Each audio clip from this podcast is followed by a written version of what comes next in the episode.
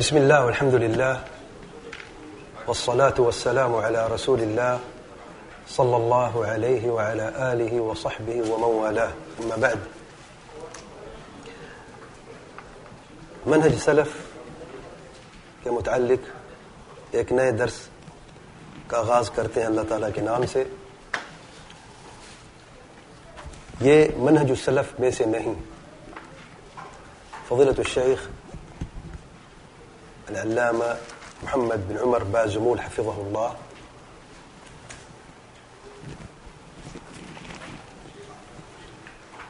کے دروس میں سے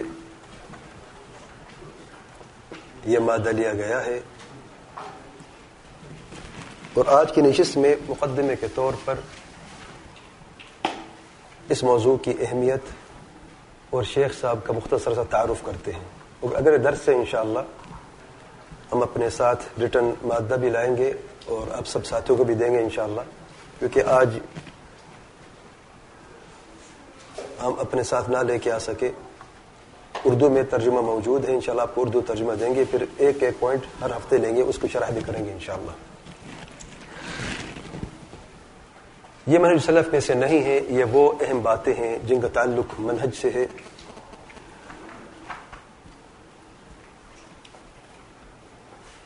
جو ہم اس لیے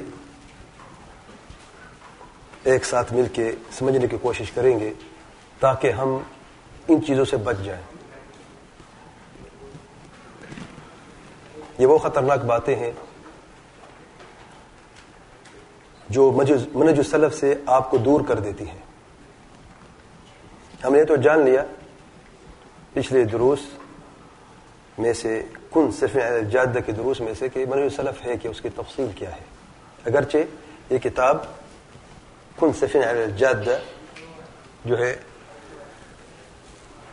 بفضلت الشیخ العلامہ عبد السلام السحیمی حفظہ اللہ کی، یہ ایک مختصر سی کتاب ہے اس منہج منہج سلف کے تعلق سے۔ تو حق کو جاننے کے بعد اب باطل جاننے کی کوشش کرتے ہیں تاکہ ہم باطل سے بچ سکیں۔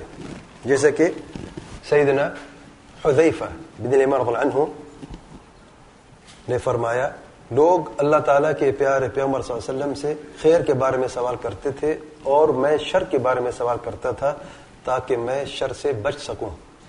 اور ہم اسی راستے کو اختیار کرتے ہوئے خیر کا ذکر کرنے کے بعد، کن صرف جادہ کی کتاب کی شرح کرنے کے بعد، جب ہم نے منہج السلف کو جان لیا ہے اللہ تعالیٰ کے فضل و کرم سے، اب اس علم کی مضبوطی کے لیے اور اپنے آپ کو باطل مناہج سے بچانے کے لیے، اب ہم شر کو جانیں گے تاکہ ہم اس شر سے بچ سکیں۔ اور یہ شر ہے، یہ منہج السلف میں سے نہیں۔ اور انشاءاللہ اگلے درس سے پہلے پوائنٹ پہ بات کریں گے، اور ہر درس میں انشاءاللہ ایک ہی پوائنٹ ہوگا، مختصر سا انشاءاللہ شرح کریں گے۔ شیخ صاحب کا مختصر سا تعارف فضلت الشیخ محمد ابن عمر ابن سالم بازمول حفظہ اللہ مکہ معظمہ میں پیدا ہوئے، سعودی عرب میں، اور مکہ سے علم حاصل کیا، یہاں تک کہ انہوں نے پی ایچ ڈی کی ہے پی ایچ ڈی کی ڈگری حاصل کی ہے کتاب اور سنت میں۔ القرآن و علوم ہو والحدیث و علوم ہو قرآن اور حدیث میں. سن چودہ سو چودہ ہجری میں. اب کیا ہے؟ چودہ سو چھتیس ہے. کتنے سال ہو گئے؟ بارہ سال سے انہوں نے پی ایچ ڈی حاصل کی ہے. جامع ام القرا سے انہوں نے پی ایچ ڈی کی ہے اور اب اسی جامع ام القرا مکہ میں پڑھاتے بھی ہیں. اور اس کے ساتھ ساتھ کلف الدعوہ اصول الدین میں بھی پڑھاتے مدرس ہیں اور قسم القراءات کلف الدعوہ اصول الدین کے رئیس بھی ہیں جامعت ام القرا میں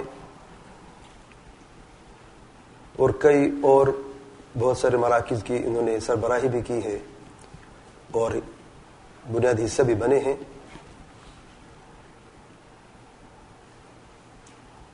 تفسیر قرآن کے بہت سارے لجان میں سے جو لجنے قائم ہوئے ہیں، ان میں بھی ان کا ایک بنیادی کردار تھا۔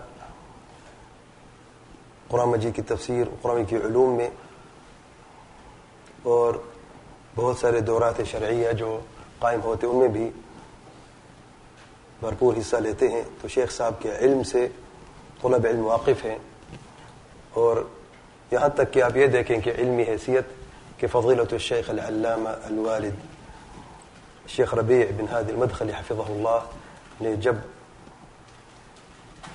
مدینہ کی طرف روانہ ہوئے، مکہ سے مدینہ کی طرف، تو ان کا ایک درس جاری تھا، کئی دروستوں میں سے ایک درس تھا، معارج القبول کے درس شرح کر رہے تھے، تو جاتے وقت انہوں نے اپنے دروس کو مکمل، اس درس کو مکمل کرنے کے لیے فضل الشیخ محمد بن عمر بازمول حفظ اللہ کو اپنی جگہ دی تاکہ وہ اس کتاب کی شرح کو جاری رکھیں۔ اور میں سمجھتا ہوں یہ بڑی سعادت ہے اور بڑی بات ہے کہ ایک علامہ جو ہے وہ اپنی کتاب کی شرح ایک ایسے شاگرد کو اور ایسے عالم کو دیتے ہیں جو ان کی جگہ اس کتاب کو پڑھائیں۔ اور شیخ صاحب کے کئی یعنی کتابیں بھی لکھی انہوں نے کافی تعلیفات ہیں۔ منہج کے تعلق سے ان کی بڑی پیاری تعلیفات ہیں۔ اور جن ساتھوں کو عربی آتی ہیں، میں سمجھتا ہوں کہ اگر وہ ان کی کتابیں تھوڑا سا مطالعہ کر لیں، بڑی علمی باتیں ہیں اور باریک بینی تک جاتے ہیں۔ مسائل اختلاف امت میں ان کا حل کیا ہے۔ اس طریقے سے خوارج کے تعلق سے ان کی بڑی پیاری تصنیفات ہیں جو مختلف مناہج ہیں۔ باطل مناہج ہیں ان کے تعلق سے، ان کی تعلیفات اور منہج السلف کے تعلق سے جو تعلیفات ہیں، میں سمجھتا ہوں انہوں نے کافی محنت کی اور کافی ان کا علمی مادہ آپ کو ان کتابوں میں ملے گا۔ اللہ علم سبحانك اللهم وبحمدك أشهد أن لا إله إلا أنت أستغفرك وأتوب إليك